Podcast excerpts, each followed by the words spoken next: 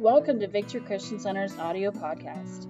We hope this message encourages you, and we look forward to connecting with you on social media or F C C F M D dot com.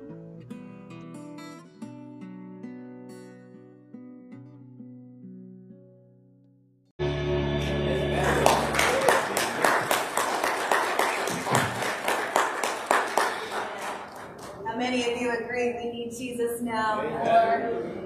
More than ever. And I like that, Julian. He's the vaccine that we need. Amen. Amen. Amen and amen. Well, this morning marks the first Sunday of Advent in our uh, our Advent calendar year. And uh, Advent is a word that means arrival. And in the fourth and fifth centuries, uh, Christians would actually fast and pray during that time of Advent. And so while Advent symbolizes the coming of the birth of Christ, it's also a symbol for us as we await his return. Amen? And so there are four Sundays that are observed during Advent. And so it runs from now through Christmas, just before Christmas Eve. And each Sunday is represented by a candle. And so we're going to be talking a little bit about those Advent candles and what they represent. And there is a fifth candle, the middle candle, that's representative of the actual birth of Christ. And so we're going to be lighting that particular candle on Christmas Eve. But I was organizing some things at the church this week, and I stumbled across a box downstairs in the basement, tucked under the steps, and I pulled it out. It was all dusty, and it was a box full of Advent candles. And I thought, how appropriate is this? So I took them out, and I dusted them off, and I thought it's time that we put these to good use. And uh, Advent wreath, Advent candles are something that you see in more uh, liturgical churches. It's a more uh, traditional aspect of, more traditional way of celebrating Christmas and the Advent season. But there's such significance that goes along with it. And so I thought it'd be appropriate for us to kind of dig into that a little bit this year. And I can remember as a little girl, uh, growing up in a United Methodist church, that was something that they did every year at Christmas time. The kids would make the ornaments, and we would decorate the Christmas tree, and then we'd light the Advent candles, and different families within the church would get up each Sunday and read the uh, appropriate scriptures and would light the candles. And so I have some helpers that are going to come and help me this morning, uh, who are going to read our scripture and light our first Advent candle. So I'm going to ask them to go ahead and come up. And as they're coming, the first candle in the Advent wreath represents that of hope. And it's often referred to as the prophet's candle. And so at this time, I'm going to ask our readers to read with us from Isaiah chapter nine. And there's a microphone if you guys want to grab that, and you can read that for us. The people walking in darkness have seen a great light. On those living in the land of deep darkness, a light has dawned. Amen. For to us a child is born, to us a son is given, and the government will be on his shoulders, and he will be called Wonderful Counselor, Mighty God, Everlasting Father, Prince of Peace. Of the greatness of his government and peace there will be no end. He will reign on David's throne and over his kingdom, establishing and upholding it with justice and righteousness from that time on and forever. Amen. The zeal of the Lord Almighty will accomplish this. Amen. Amen.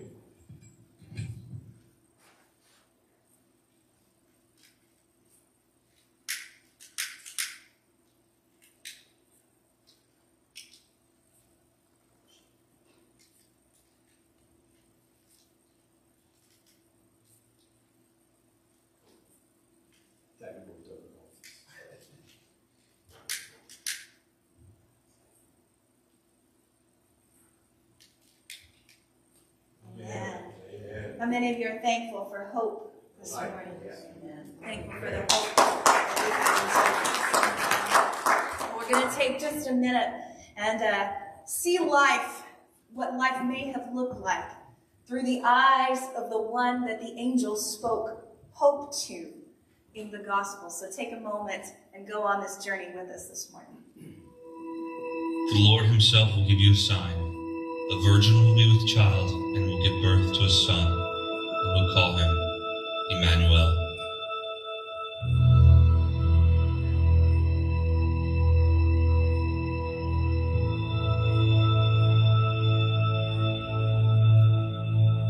She was growing into a teenager and was living then in the obscure village of Nazareth in Galilee. She gathered the grain during the day and tended the lamp late into the watches of the night. Her father knew the dedication of her work, her mother the kindness of her heart, her friends the curve of her smile. She stood on the threshold of womanhood. Among all the girls in the village, she had been noticed, chosen, betrothed, a child bride before whom lay only possibility. Her father could walk with pride in the city gates. Her mother could rest in the comfort of her daughter's future security. But then he came, unexpected, unannounced, spoke openly and without shame of pregnancy, virginity, and a son. Things men never discussed and women only whispered about behind closed doors. She questioned him about the particulars, but not about the promise. She knew the prophecies, and the angel's words rang true. She would be scorned and rejected, labeled an adulteress in whispers and glances. There would be no more carefree walks to the market, no more happy trips to the well. Four hundred years her people had waited for hope, but God had been silent. Now he had spoken. The wait was about to end. Forty weeks. And then, Emmanuel, God with us.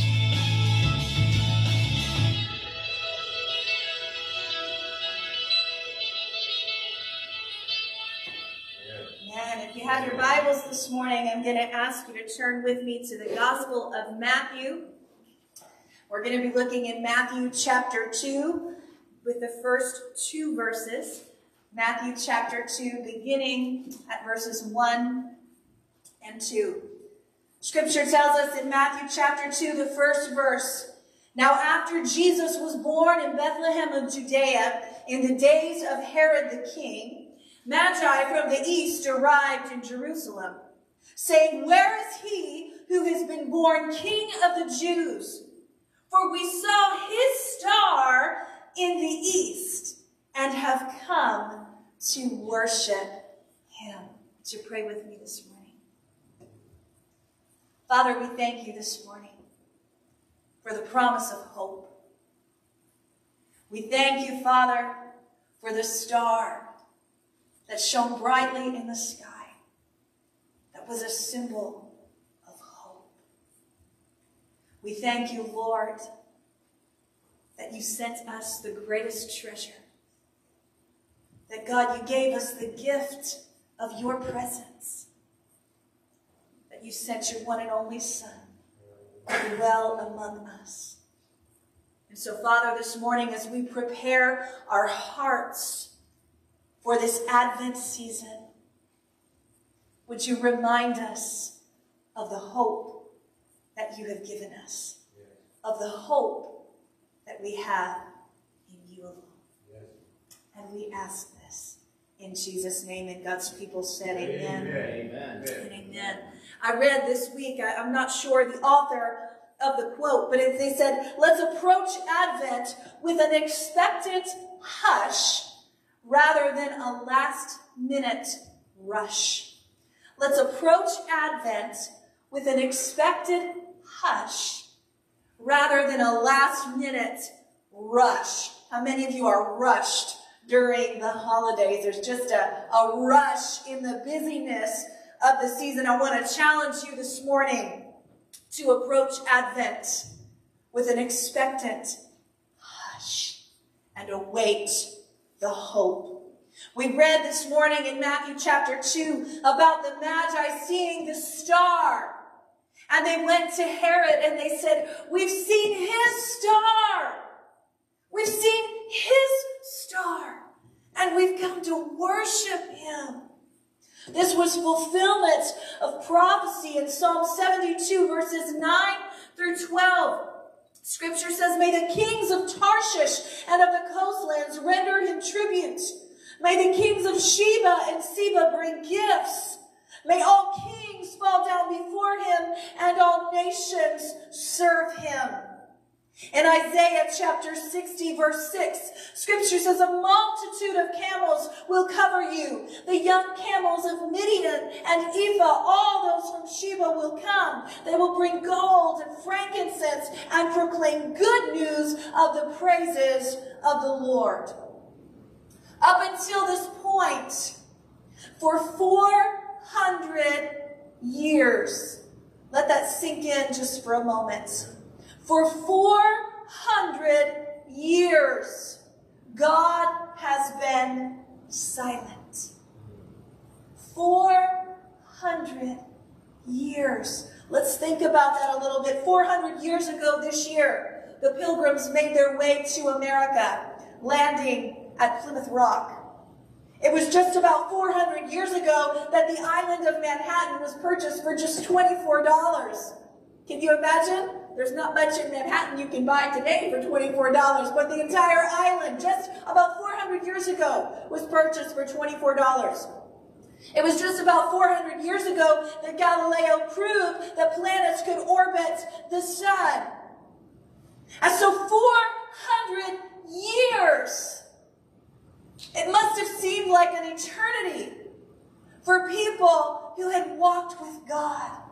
For people who had seen firsthand the miracles that he could perform. And now, all of a sudden, he's silent. He's silent. I don't know about you, but I don't want to experience forty minutes without thinking that I could hear from God, let alone four hundred years. There's crickets. Nothing. This is referred to as the intertestamental period. And so from Malachi to Matthew, there are no new prophets. We're not getting any new revelations, no fresh vision from the throne of God. No new messages are revealed to God's people. But make no mistake, God may have been silent, but he was still working. God may have been silent, but he was still working. Yeah. And oftentimes in our lives, when we sense or when we feel that God is being silent, we start panicking. God, why did you forget about me? Yeah. I'm still here. My problems haven't disappeared. Where did you go? Yeah. And that's just, you know, a few days. Can you imagine? four hundred years, generation after generation after generation with no fresh word, no fresh revelation from God. I've found that it's in the moments when God seems silent that I have to work a little bit harder to hear his voice. I have to dig just a little bit deeper into his word to see what it is he's trying to speak to me. Because we have to be still and rest assured. We have to be still and know, even in the silence, he's still God. He's still on the throne. Yeah. He's still working. We talked yesterday in our ladies' Bible study about being willing to do the work to see the wonder. Being willing to dig into even the most difficult passages of Scripture and work through them so that we can see the wonder, so that we can experience what it is that God wants to say to us. Last Sunday, we talked about the, the significance of waiting and how the word waiting in the original language is the idea of expectancy. four hundred years of waiting, four hundred years of expectancy, four hundred years of nothing, but then a star appears. Yeah. a symbol of hope. You know the song. It says, a thrill of hope, the weary world rejoices. Think about that. A weary world. four hundred years of weariness. And now there's a thrill of hope. There's a star in the sky. After four hundred years of waiting, hope is on the horizon. And God is about to reveal his greatest message of all time. The greatest story ever told begins with a glimmer of hope.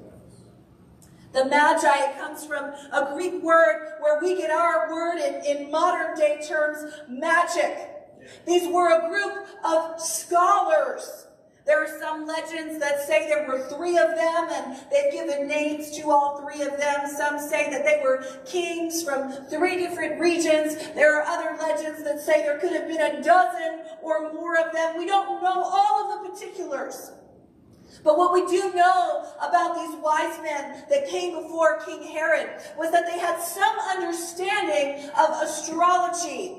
They had some understanding of the atmosphere, but they also were well-versed somehow in the Torah because they knew that there was a significance. There was something different about this particular star. They said, we saw his star. They had to think for a moment. This isn't just any old star. This is hope. This is hope. There are many people over the years who have tried to figure out what happened that year that the, the Magi saw this star. Was it that planets came into alignment? Was it a supernova? Was it a comet? They, they've tried to figure everything out, and it's just astounded them. They can't come up with a, a scientific reason or reality of what exactly happened that this same star that they, they followed to get to Herod and tell him, and then it was over the place where Jesus was in Bethlehem. They, they can't make sense of it. How could this happen? For four hundred years, God may have been silent, but he was working in the cosmos to make all things happen, to bring that star to visibility here on earth for that momentous event.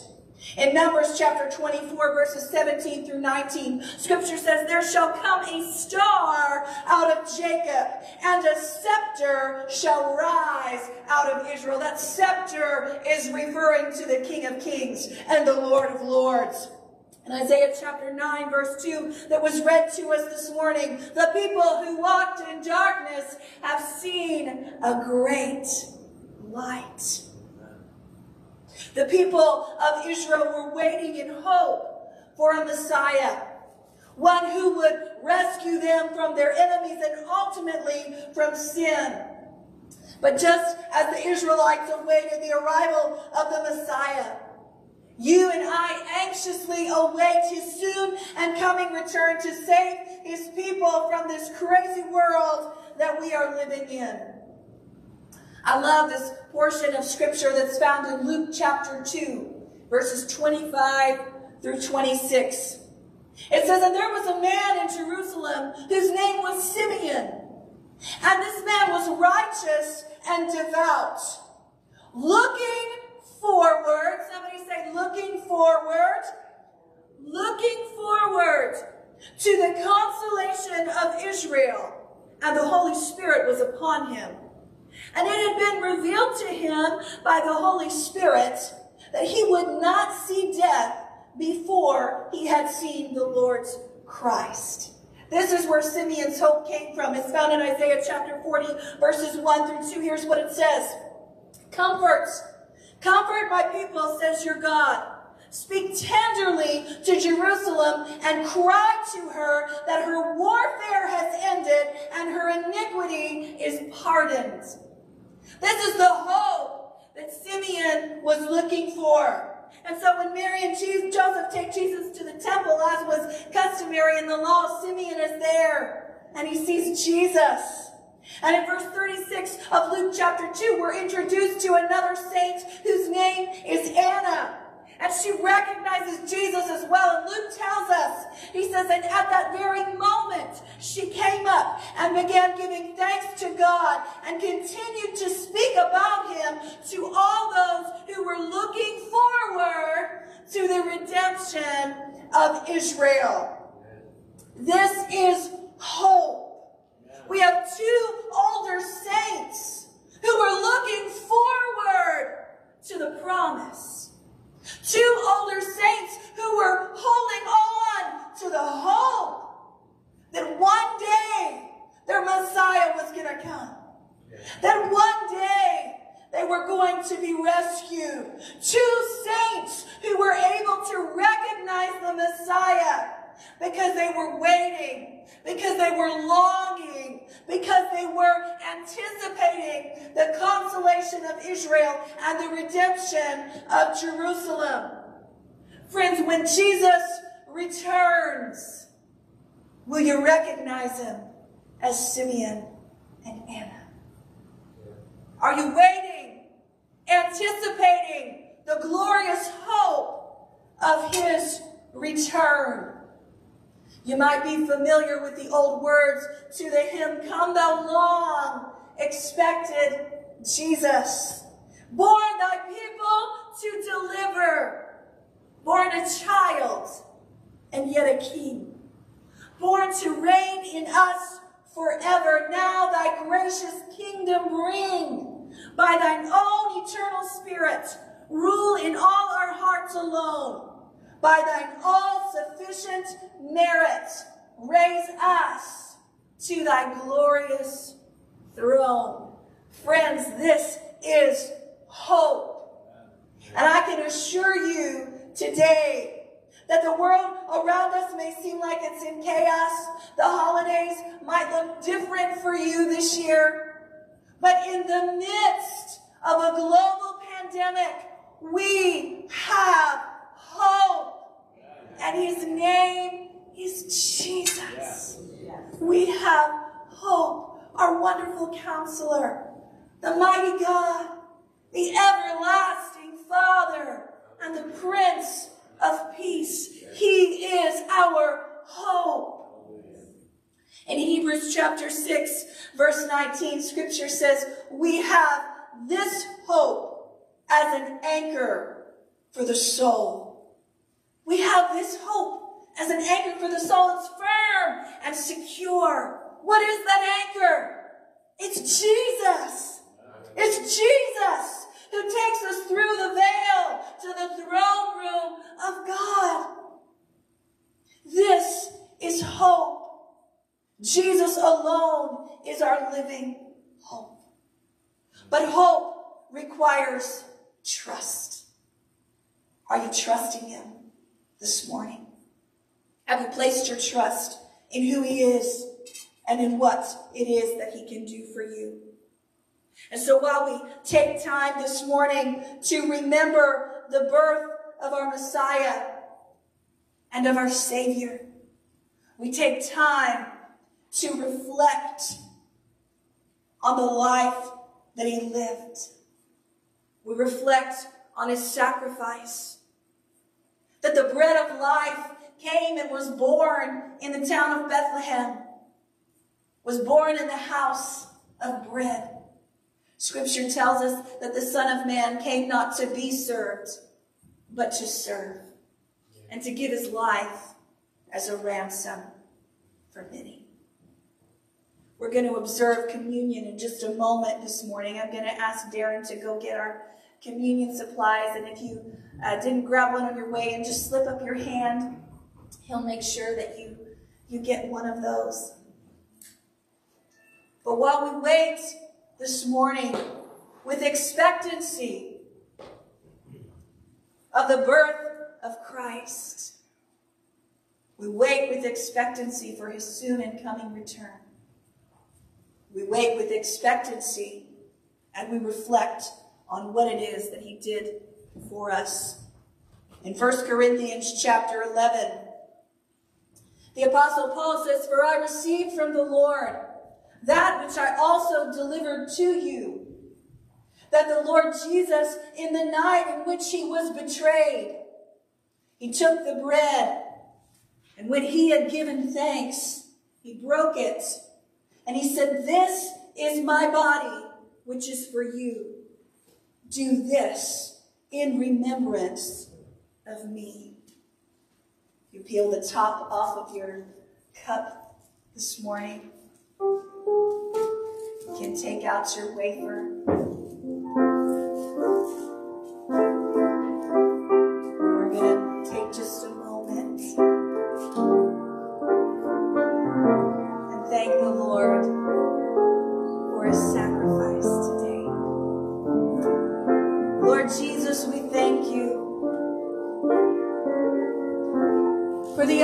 Sacrifice that you made on Calvary's cross.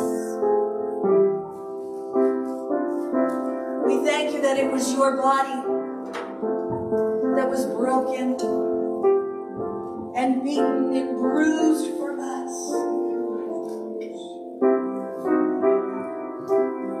Jesus, we thank you that you paid the ultimate price for our salvation. We thank you this morning for your body. We thank you for your sacrifice. Would you take it and eat it this morning? And as you do, do this in remembrance of all that Jesus did for you.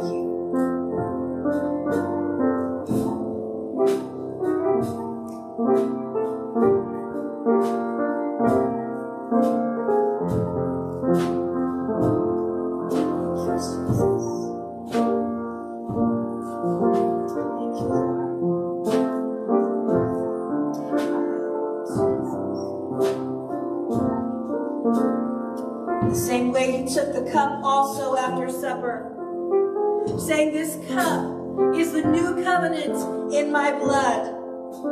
Do this as often as you drink it in remembrance of me. For as often as you eat this bread and drink the cup, you proclaim the Lord's death until he comes."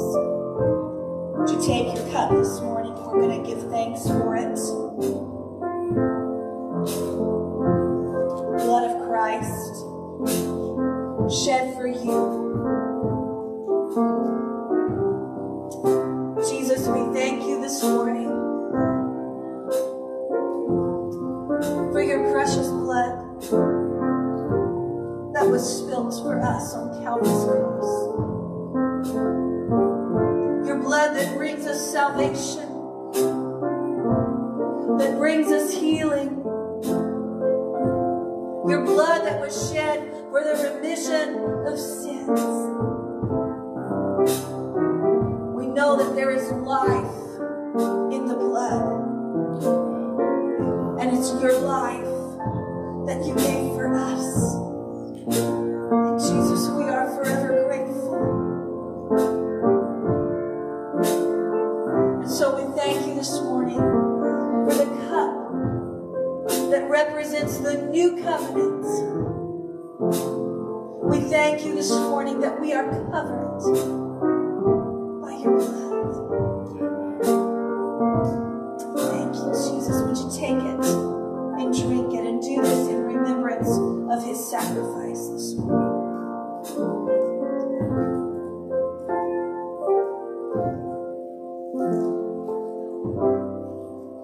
Thank you, Jesus. Cross,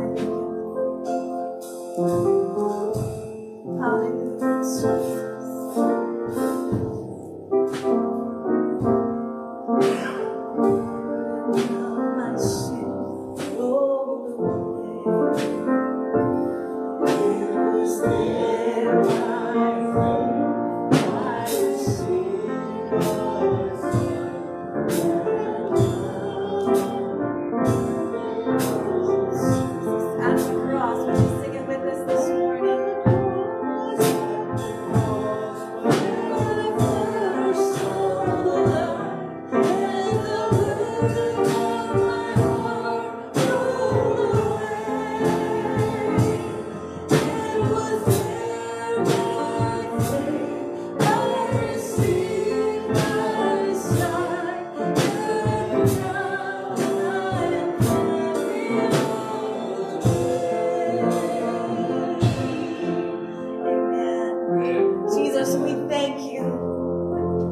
that you came to give your life as a ransom for us. We thank you that you paid the price. And Lord, we are grateful. Father, from the utmost part of our being, we thank you for your sacrifice. We are here because of you. And so, Lord, we worship you this morning. Father, may we rest in the hope of what you've done for us and of what you have yet to do. We love you this morning. We thank you for it. We give you all the praise and all the honor and all of the glory. And God's people said amen, amen, amen, and amen. Friends, we love you. Be encouraged. Want to invite you, if you're able, to stay and help us deck the halls this afternoon. There are refreshments in the back. Please help yourself. We'd love to have you join us.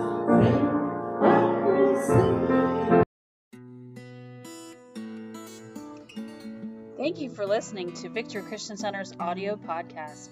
We look forward to connecting with you on our social media or at F C C F M D dot com.